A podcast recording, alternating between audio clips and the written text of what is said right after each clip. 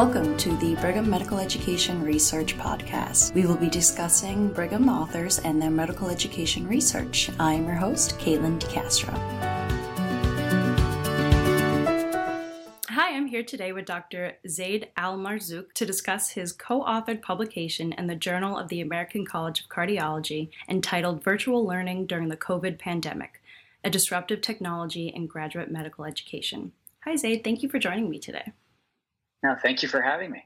So, what got you interested in this topic? First off, I'd like to thank you guys for giving us this opportunity to share some of our work. It's been a wonderful journey, and I think it's still an ongoing project. But to your question, I think what got us into this project was actually a prior experience I had. Before I came to Brigham and Women's Hospital, I was actually a New York Presbyterian, um, Weill Cornell Medicine.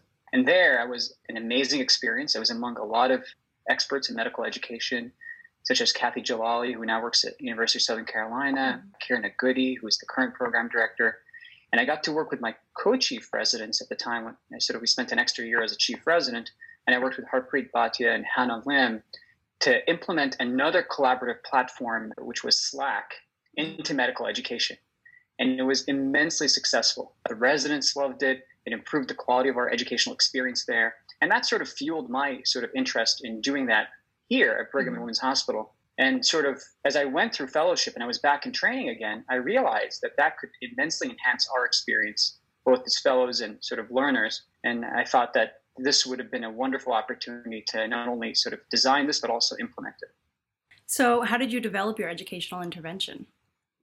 So it was. it all started sort of uh, with a discussion I had with Matt Lopes, who was the chief fellow in cardiology at the time, and I had told him about my ex- previous experience with Slack and some other collaborative platforms. And, and this was way before COVID. And we had come up with a plan, plan to look at different collaborative platforms, including Slack, and then as well as Microsoft Teams, which we ended up using. And uh, we ended up sort of touching base with our program director, Donna Polk, who was an immense help in steering us in the right direction and sort of avoiding falling into the same mistakes a lot of people before us did. It was a great journey. We got to work with our IT department in terms of designing this. And then finally, after sort of vetting different collaborative platforms, we decided to use Microsoft Teams mainly because the institution already vetted the software and it had a secure cloud that we could use without worrying about any security issues. What lessons did you learn as you implemented this intervention? I think that one of the main lessons I've learned, and, and I think this goes for everything I've done in fellowship, is that you really can do it on your own. And one of the real skill sets I had to develop and I continue to develop is identifying people that can sort of help elevate the project, help us meet our goals.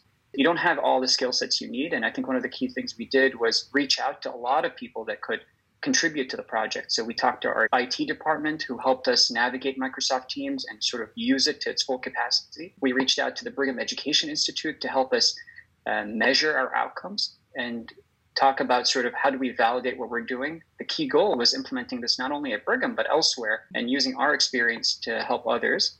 And then finally, I'd say my co-fellows, they've been an immense help, not only because they were accepting to the implementation, so implementing a new project or a new way of learning, but they gave us an, an enormous feedback along the way to make this better. And I'd say to that point, we did a pilot before starting, and the pilot was before COVID or sort of around the COVID area. And it was amazing to have a group of co-fellows pilot this and give us a lot of good feedback to help improve the project.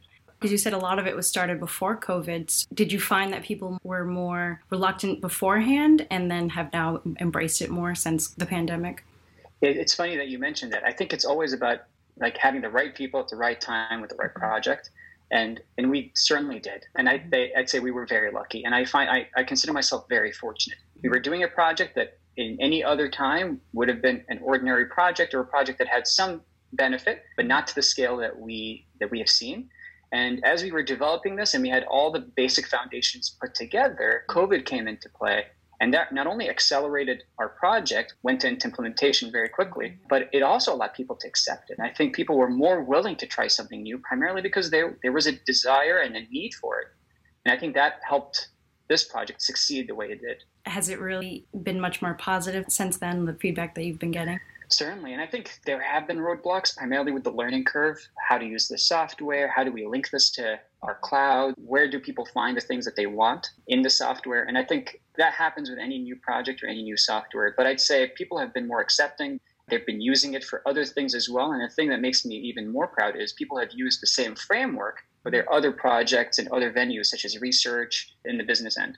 Why has this been really so important, and what impact is it going to have on the future of medical education?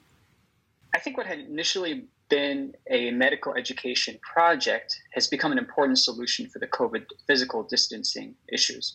And I believe that these changes are here to stay despite the fact that a lot of us are very optimistic that we're going to have a lot of solutions to the COVID pandemic, I think this is one of the solutions that is not going to go away. And my sort of experience with this, the educational experience itself has dramatically improved. And it was built on very strong foundations. But I'd say we were able to take it to the next level in terms of increasing participation during the conference, but also increasing attendance in conference, which we didn't have in our prior experience.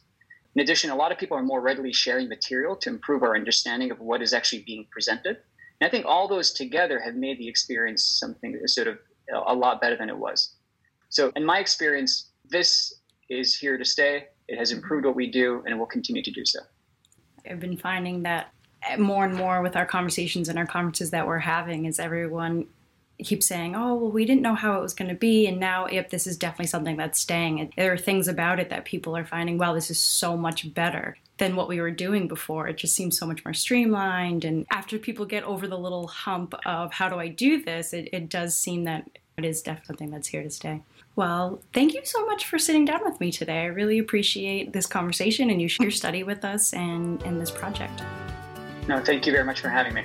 Special thanks to the Brigham Education Institute at Brigham and Women's Hospital, and thank you for listening.